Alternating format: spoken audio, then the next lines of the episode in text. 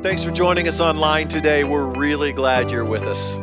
Yeah, Core Church is a place of hope, healing, peace, and purpose. And we want you to come see us at 10 a.m. any Sunday. And if we can be of any support to you, we'd love to connect with you. There's lots of links in the description below, whether that's prayer or support in any way.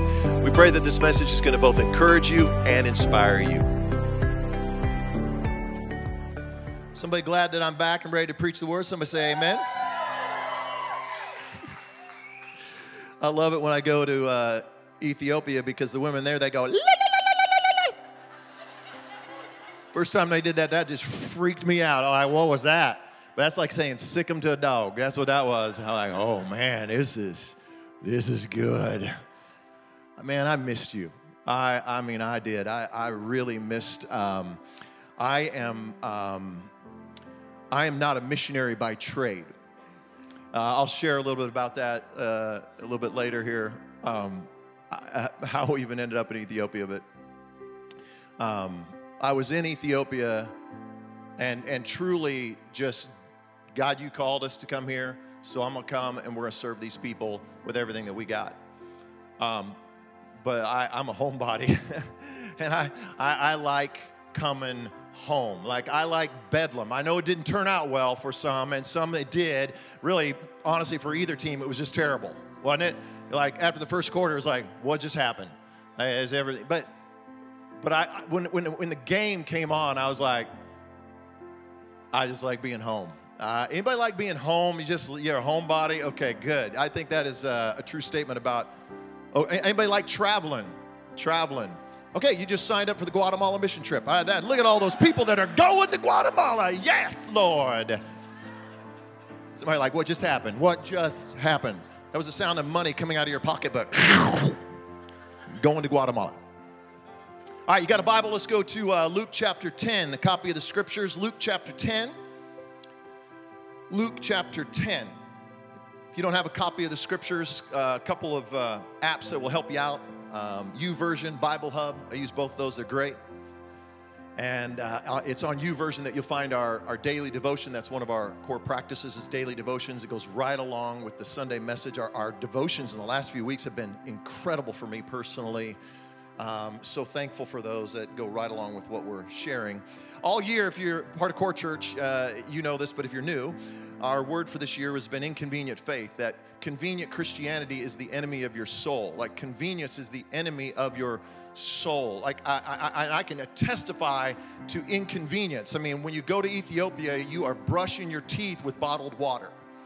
It's bottled water on everything. You're so careful on everything. When I got I got back into the states, I was in New York City. I just drank straight out of the tap of New York City.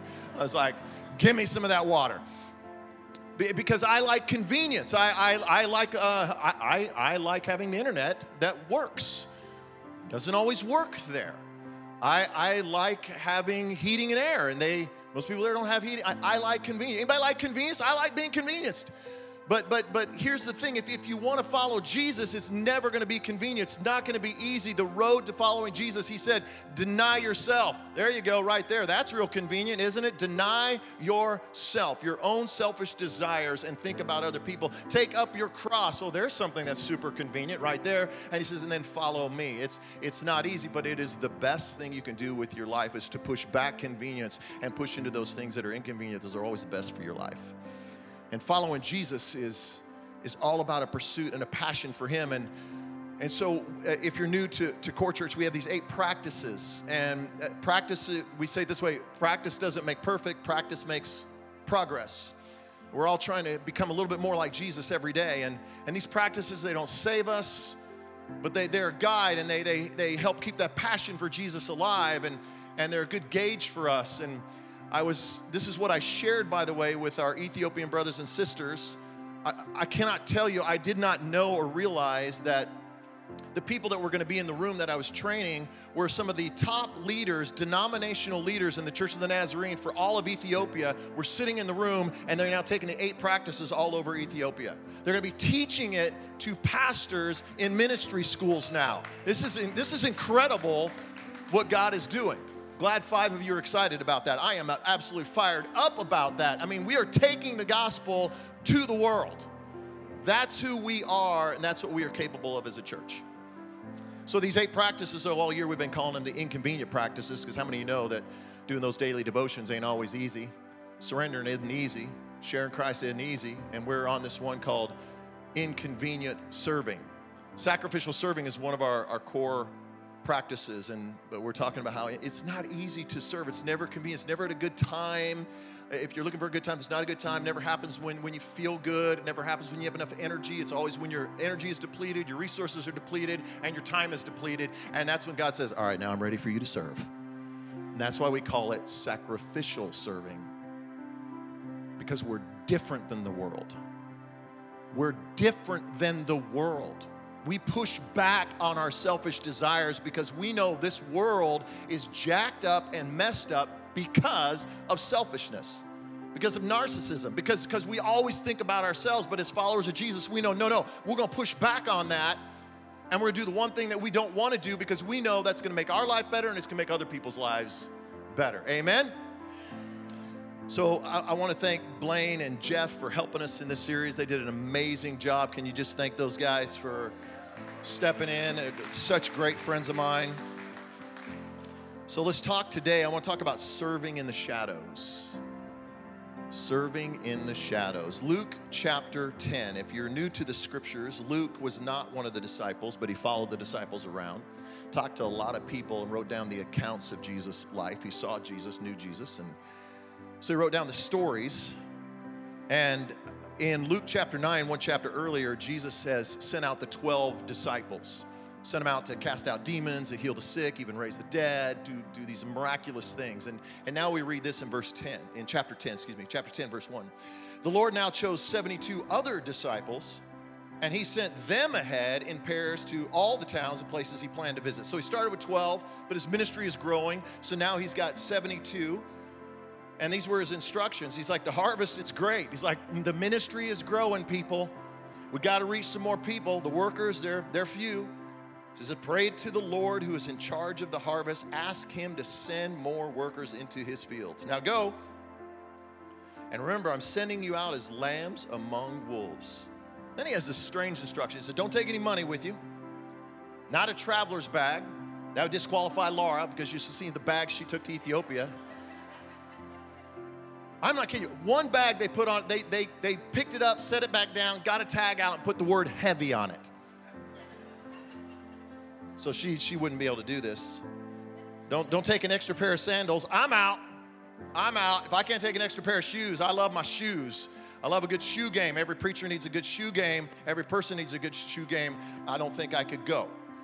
Don't, don't stop to greet anyone on the road. Some of y'all like that part. You're like, I don't have to talk to anybody. That's fantastic. There's no 60 second connection time. I'm in, Jesus. Take me there.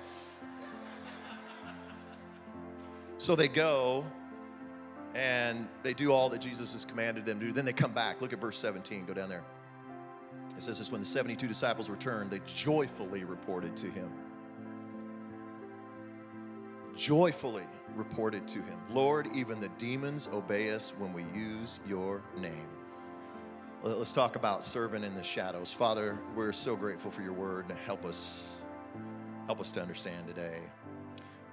God has a word for you, church. He has a word for you. So you just got to open up your heart, open up your soul, open up your mind right now. You just ask God, what word do you have for me? I'm listening. I'm, I'm ready. In Jesus' name. And the church said, Amen. All right, you may be seated. Let's go back to, to verse 1. Let's, let's go back to the beginning of this chapter where it says, The Lord now chose 72. He chose 72 what? Other. He chose 72 other disciples. So this is not the 12. He sent them ahead in pairs to all the towns and the places that he planned to visit. Now, think about this. We don't know their names. Like, we know the 12 and we know all about them, but now there's 72 and, and, and they, don't, they don't get any cred. They, they, they, don't get listed at all. They're, in fact, well, they're listed, they're listed as other. Like there ain't no social media post or anything like, you know, serving the sick in Galilee, hashtag 72. No, we don't, we don't know anything about them. These are men and women that served in the shadows. Nobody knows their name. This is uh, exactly what it was like when I was in Ethiopia. I cannot tell you how overwhelmed and humbled Laura and I both were by the men and women there that are serving in the shadows. People will never know their story and they'll never know their name. And uh, there was one lady we met, I, I, she's like the Mother Teresa of Ethiopia. She's an amazing lady. She helps run a ministry for 52,000 orphans affected by HIV. Not just that, but she adopted a, a dying woman's child. This child was seven years old, raised that child. That child is now in the local university. If that's not enough, six weeks ago, she donated one of her kidneys to her sister. These, these are the kind of people that are serving in the shadows. Uh, my interpreter for the week, his name is Thomas. Amazing man. And just in one of the breaks, he just casually mentioned to me uh, about him and his wife and their ministry in southern Ethiopia. And his wife uh, likes to minister to the orphans in the, in the streets, and she will often bring them into the home and she'll, she'll wash their clothes. She will, she will feed them. The neighbors don't like it. So they've had to move three different times. But his wife says, I don't care how many times we have to move, I'm gonna keep serving the orphans. Who, who does that? I'll tell you who does that Thomas and his wife, serving in the shadows. Went to lunch with one of the, the, the leaders there in the Nazarene denomination. He, he was shot for his faith. He's sharing the faith, his faith. He gets shot. They think he's dead. They leave him for dead. He's not dead. Somehow he miraculously recovers. What does he do? Goes right back to the same people that shot him. Uh, who died? Not me. You shoot me, I'm going somewhere else. I ain't got that in me. I, I, I mean, I, I, I just, I had no, I didn't know what to say to this guy. I'm like, what do you say about where I live and what I do and the suffering I have for Jesus? It gets really hot in Oklahoma. what do you say to that? I was, I was completely overwhelmed at, uh, when I got to go to lunch with one of our house church pastors.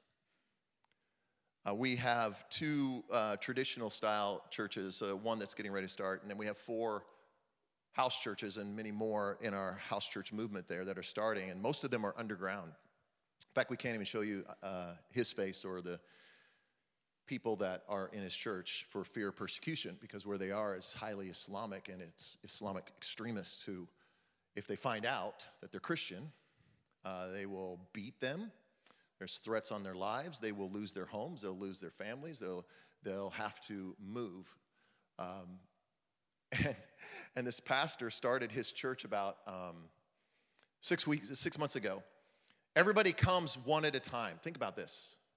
You, I don't have enough time to even go into all this kind of stuff, but just let this sink in for just a moment you got up, I got up, I got dressed for church, got in the car, drove across town. Was there anybody shooting at you on the way to church today? Was there anybody stopping you? They come one at a time so no one figures out what they're doing. And then after the service, they leave one at a time. Oh, and did I mention that the pastor of this house church is like 70 years old? I don't know what your excuse is for not serving the Lord, but this guy decided he's going to start a church and he's 70 years old. these are the men and women that are serving in the shadows. And this is who we are at Core Church. Like, we are a people that are committed to serving in the shadows. What I, I, saw in Ethiopia and what I talked to those pastors about that I was I, I realized was that you are born in a certain place, in a certain region, with a certain color to your skin, with a certain language, with a certain predisposition, because that is where God needs you.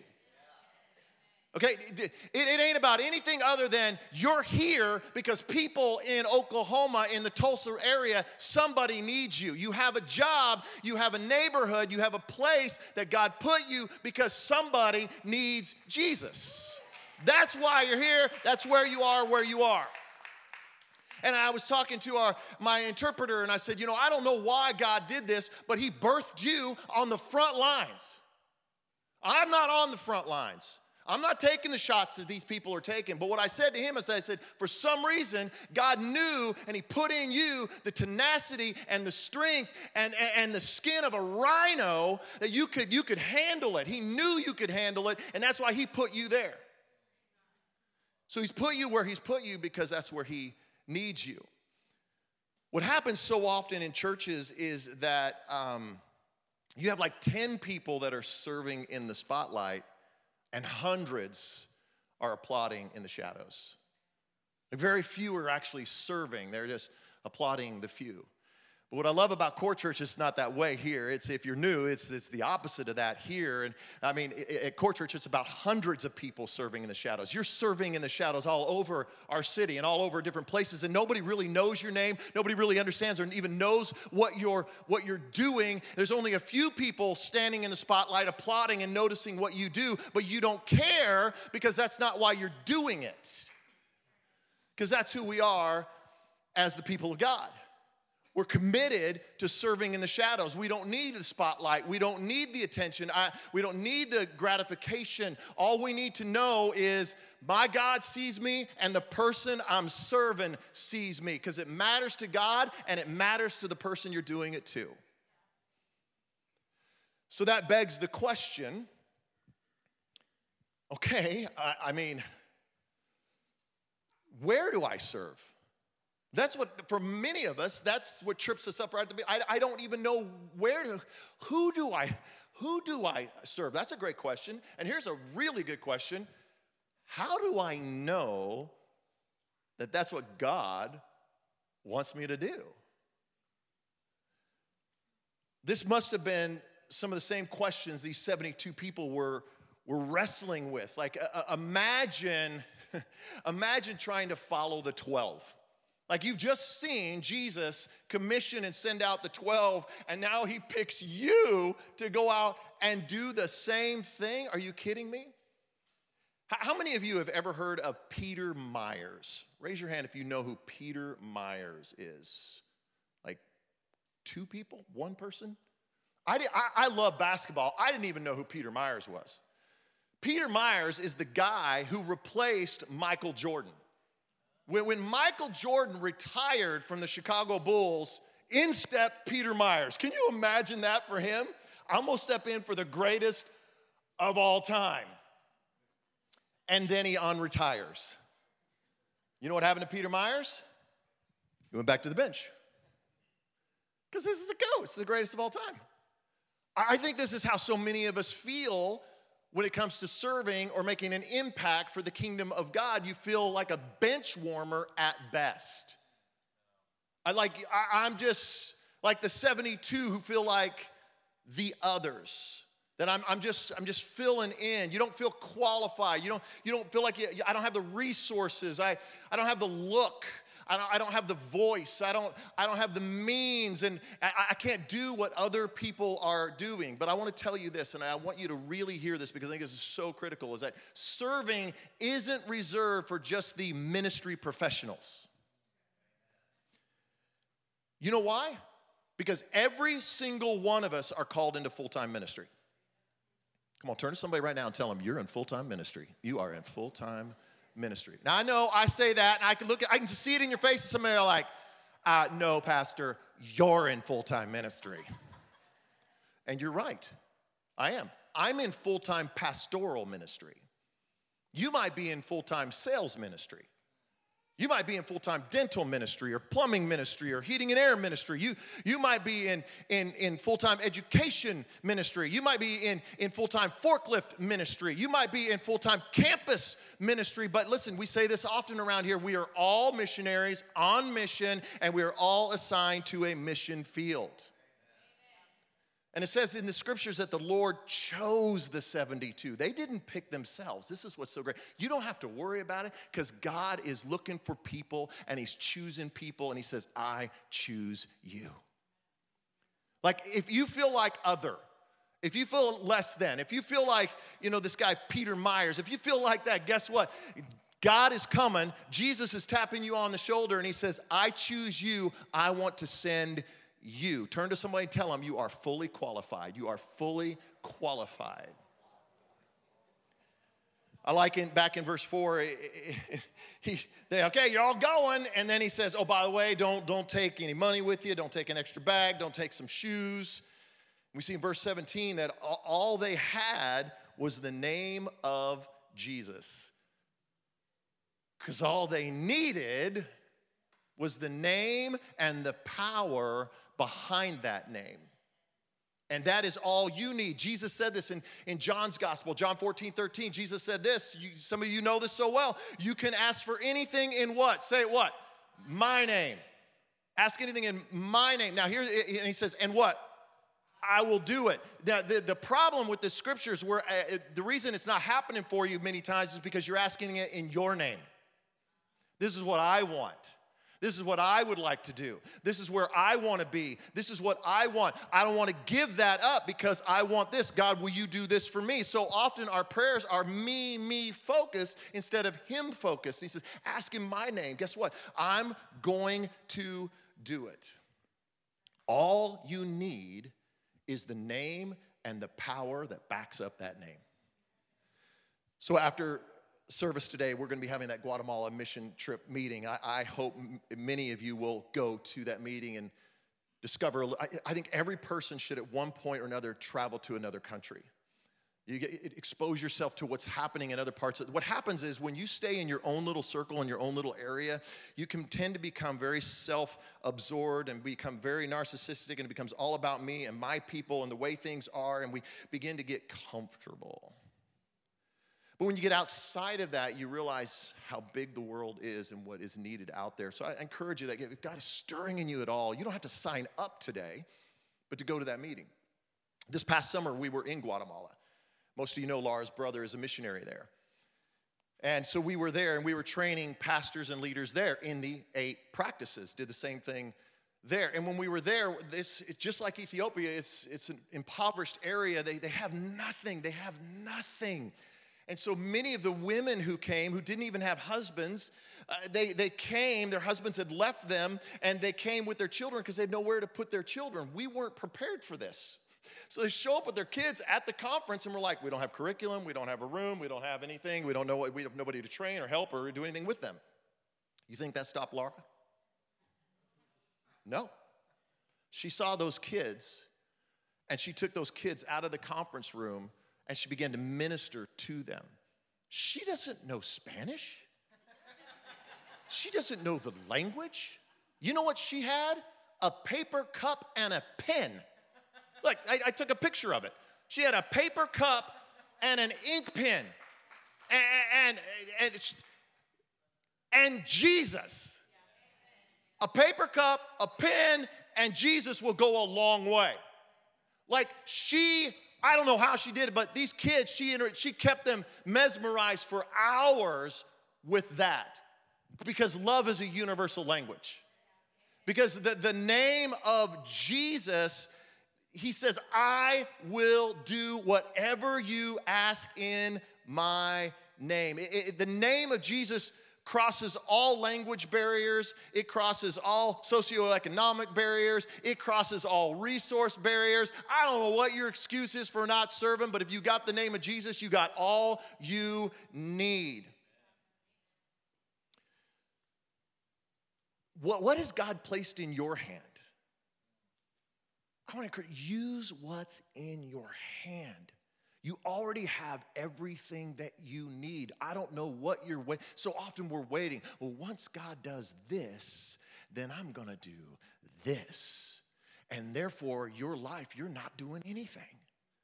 What has God already given you? Use that and watch Him do more with it. Come on, turn to somebody and tell them you got to use what's in your hand. Use what's in your hand. Use what's in your hand. We see this over and over in the scriptures, countless times. I mean, most of you are very familiar with the story where Jesus fed thousands of people on a hillside when there was no food. Where did he get that food from? We know in scripture it says there was a boy who had a little tiny sack lunch. That's all he had was a sack lunch, and Jesus used it to feed thousands. Most of you are familiar with the story of David. David, all he had was a little slingshot, some pebbles, but God used what was in his hand to slay a giant.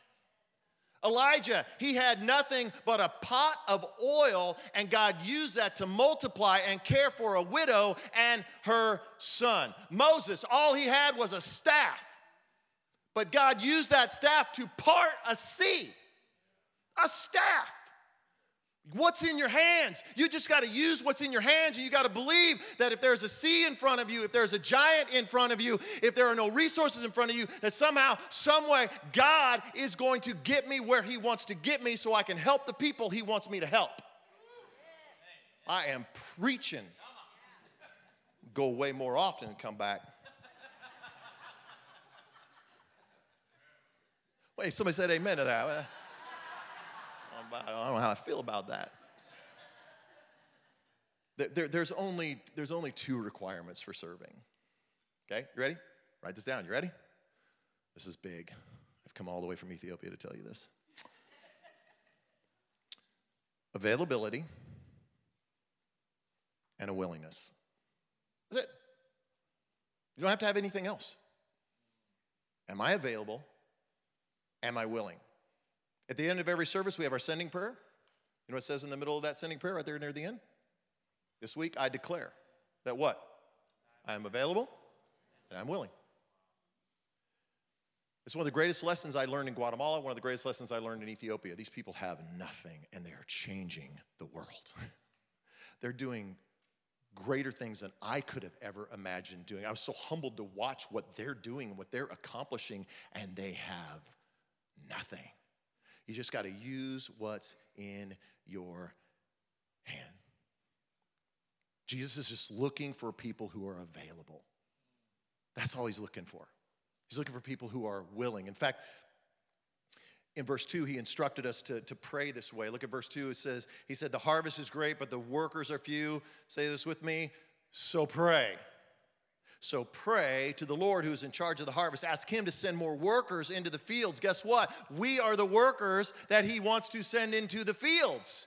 You and I, come on, turn to somebody and say, He's talking about you. He's talking about you. And, and, and the fields, now I know I'm talking about Ethiopia, I know I'm talking about Guatemala, but the fields aren't just halfway around the world listen to this the field, your field is wherever you find your feet. That is good preaching right there. Your field is wherever you find your feet. That's how God wants to use you. And I, I just want to challenge you to, to when, when you pray that prayer, that sending prayer, man, make, make it a true declaration. In fact, I would encourage you when that's up on the screen, take a in fact, put it back up on the screen. Get your, get your phones out. Everybody just get your phones out. Get your phones out. We'll be here till noon if y'all don't get your phones out. I want you to take a picture of this sending prayer because I want, oh, hang on, hang on.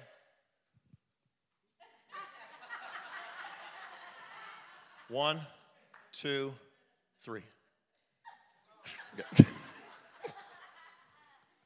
that was good. All right.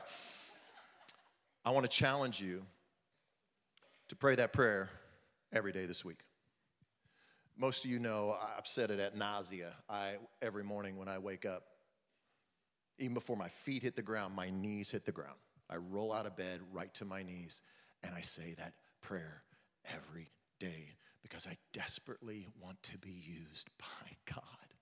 And I want Him to know I am available and I am willing and I'm looking around for however you want to use me. And I'm telling you, you start praying that prayer, get ready because God's going to use you. But get ready because it ain't easy, it's inconvenient. It'll be some of the most inconvenient moments when God will call upon you to serve when you don't have the time, you don't have the energy, you don't have the resources.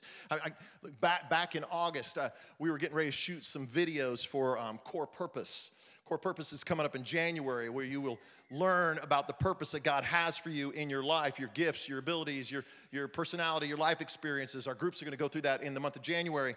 And so we, we recently shot some new videos and updated curriculum for that.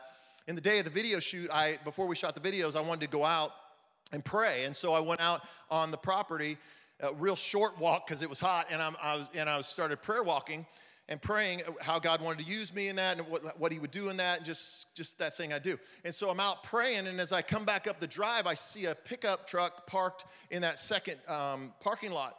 And I'm like, well, oh, that's interesting. And so I, as I get a little bit closer, I notice that this is a truck that's got a flat tire. So, of course, in that moment, I turned around and I just went the other way because I was praying. I did not need to be inconvenienced. And uh, no, as, as I got closer, I, I noticed that it, it, it was a, uh, a mom. As I met her later, she was a mom and she had her children with her and no one there to help her to change the tire. And so I, I did what I should do. I, I, I came up and I said, Hey, I'm prayer walking. I'm going to be praying for you. And so I.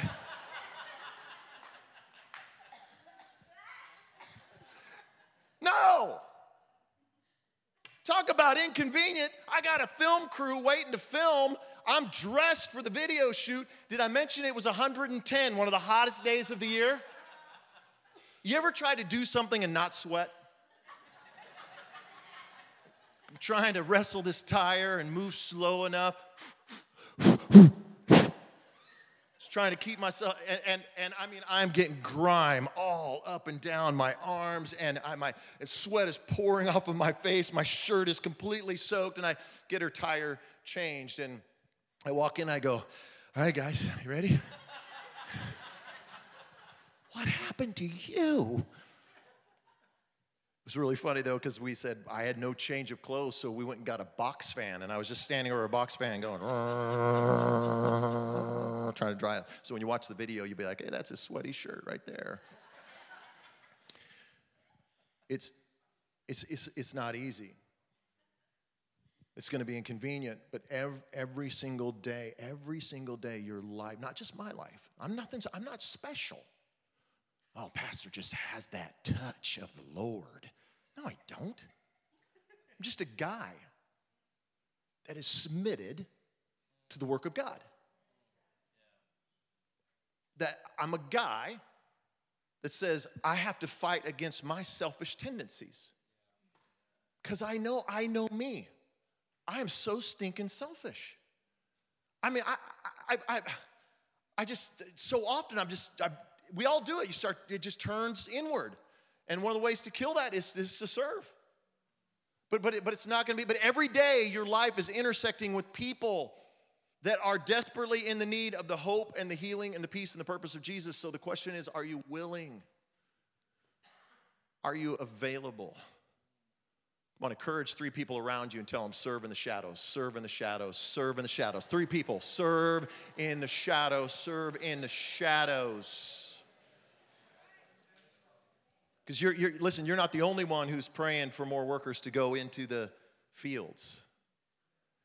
So crazy how we even got to Ethiopia. I don't remember if I've shared this or it's been a long time, but how we even ended up in Ethiopia. In, in 2018, I called the John Maxwell Company was looking for leadership materials for our church because we wanted to train our leaders. And so I called them and I said, Do you guys have some leadership materials we could use in our church? And the lady on the other end of the line said, No, we don't, but, but we do have uh, another opportunity if you'd be interested in it. I was like, Oh, what's that? And she goes, Well, John is uh, training up leaders and pastors like yourself, sending them out all over the world to help share the gospel and teach leadership to pastors and things in, in a lot of impoverished countries. Would you have an interest in that? And I said, No. True statement. No, because I'm not, I, I'm not a missionary. I, I never in my life, wasn't even on my radar to go to another country. Like, I, I, this is my ministry. She said, Well, if you could go anywhere in the world, where would you go? Like, well, let's just play your little game here. So I said, uh, I'm thinking my brother in law's missionary in Guatemala. Guatemala. She goes, Well, John has already got work going on there. We don't need anyone in Guatemala. I was like, well, good, great. Thanks. Bye. She said, what, is there anywhere else you would go? I'm like, oh my gosh, okay. Um, Well, we have some people in our church. Some of you know Todd and Jody Guy, and they have a, a, a home for boys in Ethiopia. And I said, I'd go to, I guess I'd go to, I guess, I'd, maybe Ethiopia. Silence on the other end of the line. And then, and then I hear this lady start weeping, crying. Like she says, uh, she said, I'm sorry, I'm crying. She said, um, I just got off the phone yesterday with our in country coordinator in Ethiopia, and the trainer who was scheduled to come had to back out. And, and we didn't know what to do because the conference is already scheduled. And so I told him, Well, we're just going to pray, and God's going to send us somebody. And God sent us you. Oh, don't clap for that. Do not. You know, clap. Yeah, I know, I know what y'all are doing. Good. Glad it's you, Pastor. Glad it's you. Good for you, Pastor. We cheering you on as you go. Are you available and are you willing? I said, okay. And we went. And now we've trained over 300 pastors and leaders and are working with organizations and different people not just in the capital city, but now it's spreading all over Ethiopia and even into the Horn of Africa. Churches are starting. God is at work, and He's looking for people that are available and who are willing. And here's the thing there's someone in your field. You don't have to go to Ethiopia. You don't have to go halfway around the world because there's somebody right now in your field. Where are where your field is wherever your feet are. And there's somebody right now, a neighbor, a coworker, a classmate, somebody who's crying out and desperately saying, God, will you help me? And you are the answer to that prayer. And in verse 3, Jesus says this Now go. Come on, turn to somebody and tell them it's time to move from the seats to the streets. It's time to move from the seats to the streets. Woo! Been waiting to say that all day. That was that, I preached it better than you responded. I'm just telling you. now go and remember that I'm sending you out as what? Oh man, come on. Seriously, what? I'm sending you out as what? Lambs among wolves. Ah! The devil does not want you serving and bringing the hope, healing, peace, and purpose of Jesus into your field. He will oppose you every step of the way. He will try to demoralize you. He will try to cut you down. He will do whatever it takes. So, so I'm telling you, count the cost. If you're gonna serve, you're gonna have an enemy that comes up. Listen, I'm telling you, the, the enemy loves it when you, here's what the enemy loves.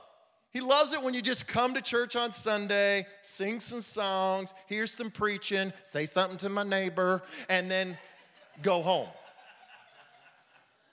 And, and, and you don't serve in kids you don't you don't you don't serve with guest services you don't you don't serve with the prayer team you don't serve in production you don't serve you don't serve anywhere in the church and the enemy's like i love that. He's just coming and sitting and soaking. Mm. he didn't care about you.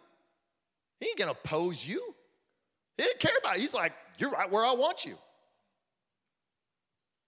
you, you go and you don't do anything and you're, you don't even know your neighbor's name he loves that you don't even know your neighbor's name. And he's like, I got him right where I want him.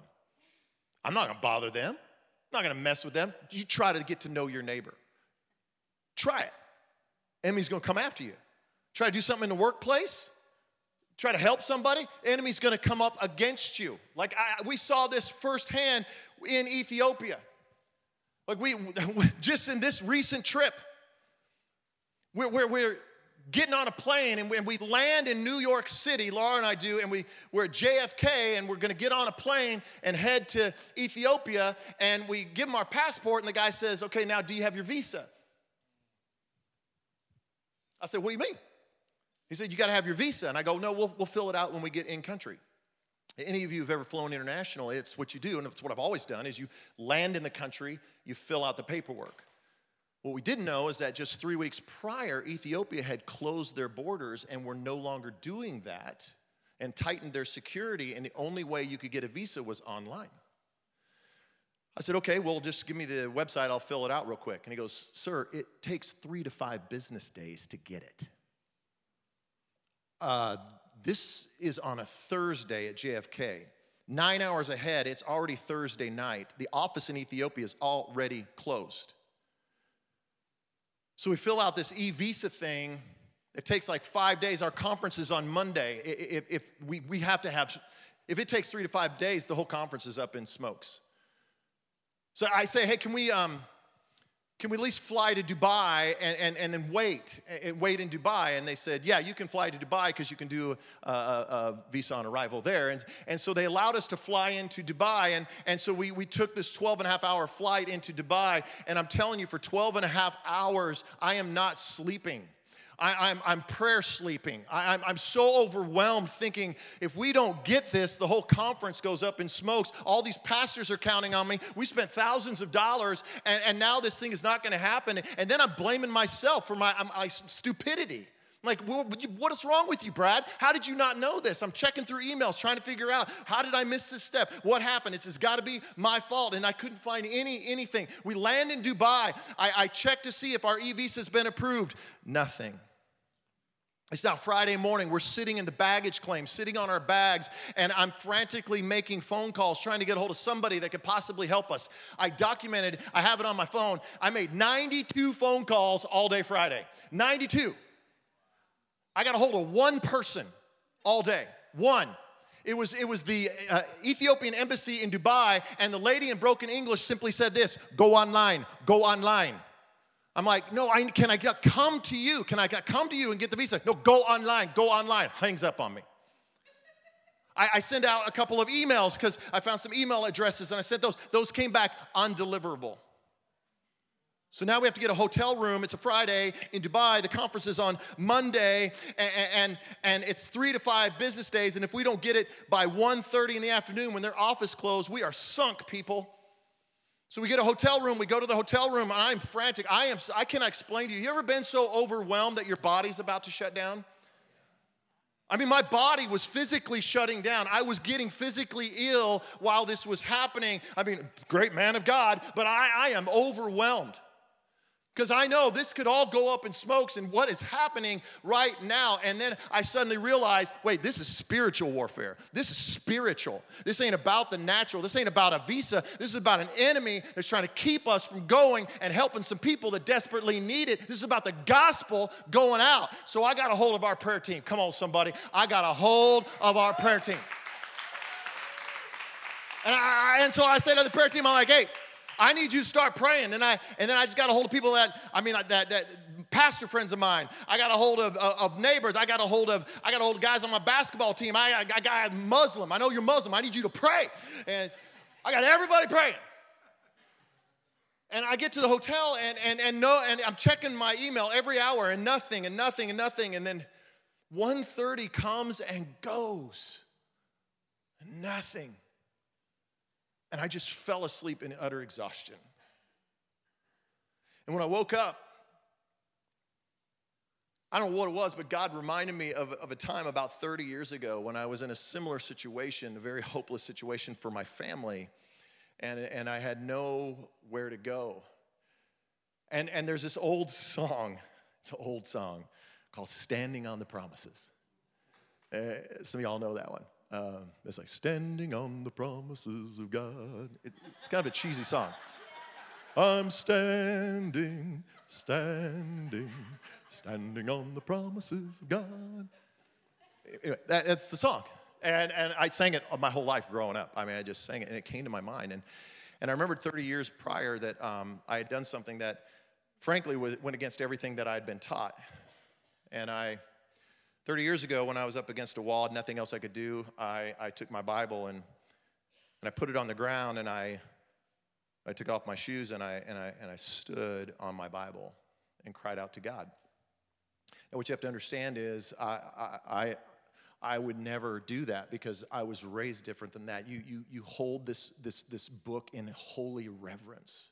I mean, I won't put anything on my Bible, nothing goes on top of my Bible because that's how I was taught, that's what I know, and I just want to have the uttermost respect for the Word of God. I would never put it on the floor. Never. That's just me. That's just how I, I, operate with this. So God had reminded me of that, and and and I said, well, I got I, I've tried everything. why not? So I, I took my Bible and I, and I put it down on the ground. And um, I took off my shoes. And I just, as gently as I could, I, I just, I stood on, on his promises. And I, I, just, Laura was passed out in the bed, and I was at the foot of this hotel bed, just looking at heaven and just begging God for mercy. There's nothing else I can do, God. I got off the Bible and put my shoes back on and waited and waited. Kept checking my email and nothing. Fell back asleep and woke up about 4:30.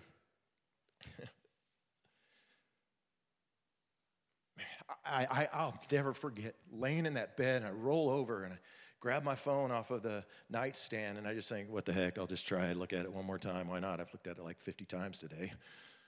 And I look and, and, I, and I look again and I'm like, and in the header of the email, it says e visa approved. E visa approved. E visa approved. I, I, I mean, I come up out of that bed, whoa, la, la, la, Laura's like, whoa, what's going on? We're going to Ethiopia.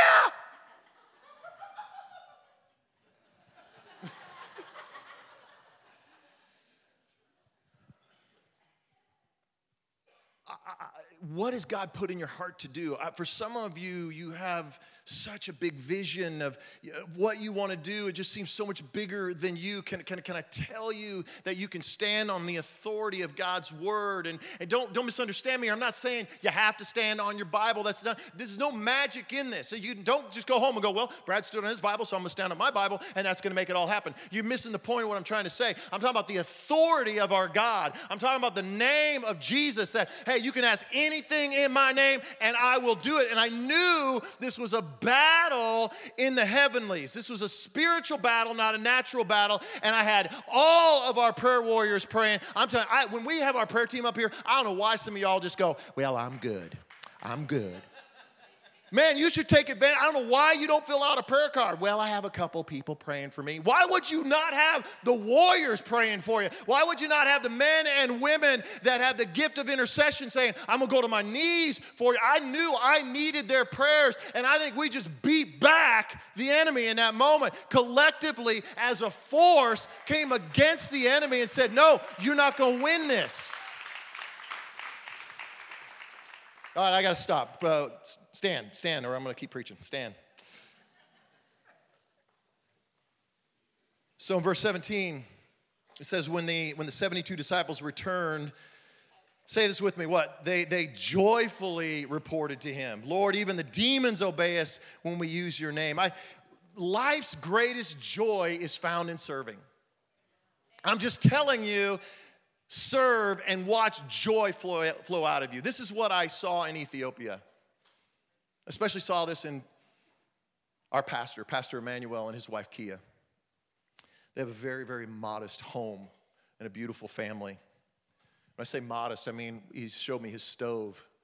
His stove is a hot plate.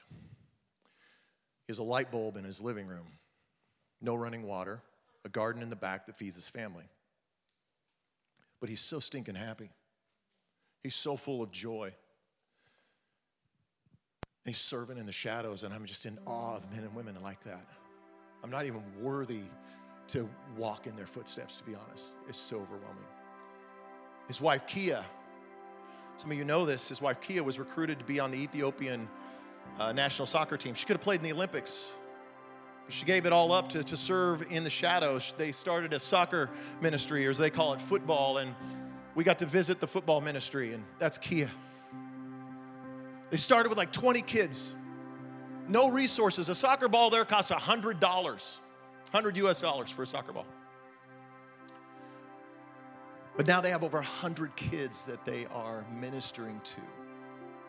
what's keeping you from serving in the shadows? Serve in the shadows and watch the joy of the Lord overwhelm you. As we prepare for the sacraments and prayer, I asked Pastor Emmanuel if he would pray for us. እግዚአብሔር ሆይ በኢየሱስ ክርስቶስ ስም አመሰግንሃለሁ። ስለ ኮር ቸርች እጅግ እባርክሃለሁ። ጌታ ሆይ ህዝቡን ቤተ ክርስቲያኑን ሁሉ እንድትባርክ በኢየሱስ ስም እጸልያለሁ። በነገር ሁሉ ክንውንን ስጣቸው፣ በነገር ሁሉ ድልን ስጣቸው። አብሮነት ከነርሱ ጋር ይሁን። እየባረክ ባርካቸው። በኢየሱስ ስም ጸለይኩኝ። አሜን።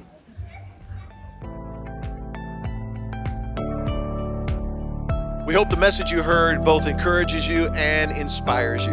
Yeah, we'd love for you all to come and see us at Core Church at 10 a.m. any Sunday. And if we can support you in any way or you'd like to get connected with us, there are links in the description below. Thanks again for joining us online.